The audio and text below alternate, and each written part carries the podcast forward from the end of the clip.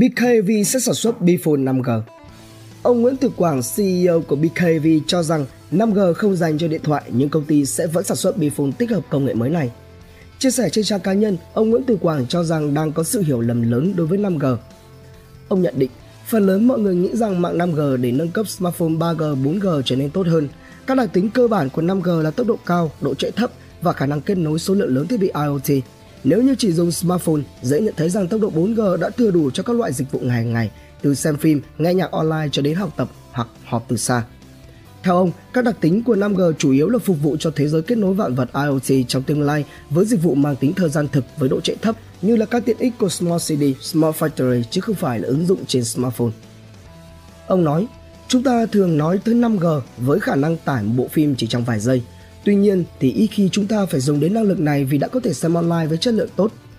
Tuy nhiên, ông Quảng cũng khẳng định smartphone 5G vẫn sẽ là trào lưu và Bkav không thể đứng ngoài cuộc chơi nên cũng sẽ sản xuất smartphone 5G. Một đại diện truyền thông của Bkav cho biết công ty đang tập trung phát triển Bphone thế hệ tiếp theo với kết nối 5G nhưng không công bố vào tháng 5 như Bphone thế hệ đầu hay B86 vào năm ngoái. Bên cạnh đó thì Bphone sẽ có một phiên bản cao cấp thay vì chỉ dừng lại ở phân khúc cận cao cấp như hiện nay. Các vị chuyên gia đánh giá trước khi được triển khai rộng rãi trong các lĩnh vực khác, smartphone sẽ giúp cho 5G trở nên phổ biến hơn. Sẽ có nhiều loại hình ứng dụng di động kiểu mới ra đời để phù hợp với điện thoại 5G. Ví dụ như 5G thúc đẩy ứng dụng VR, AR di động, dịch vụ streaming phim với các nội dung độ phân giải cao trên smartphone và tablet. Công nghệ này cũng hứa hẹn sẽ thay đổi thị trường game di động nhờ độ trễ thấp hơn 4G, giúp cho việc chơi game trực tuyến nặng đô trên điện thoại mà không bị giật lag.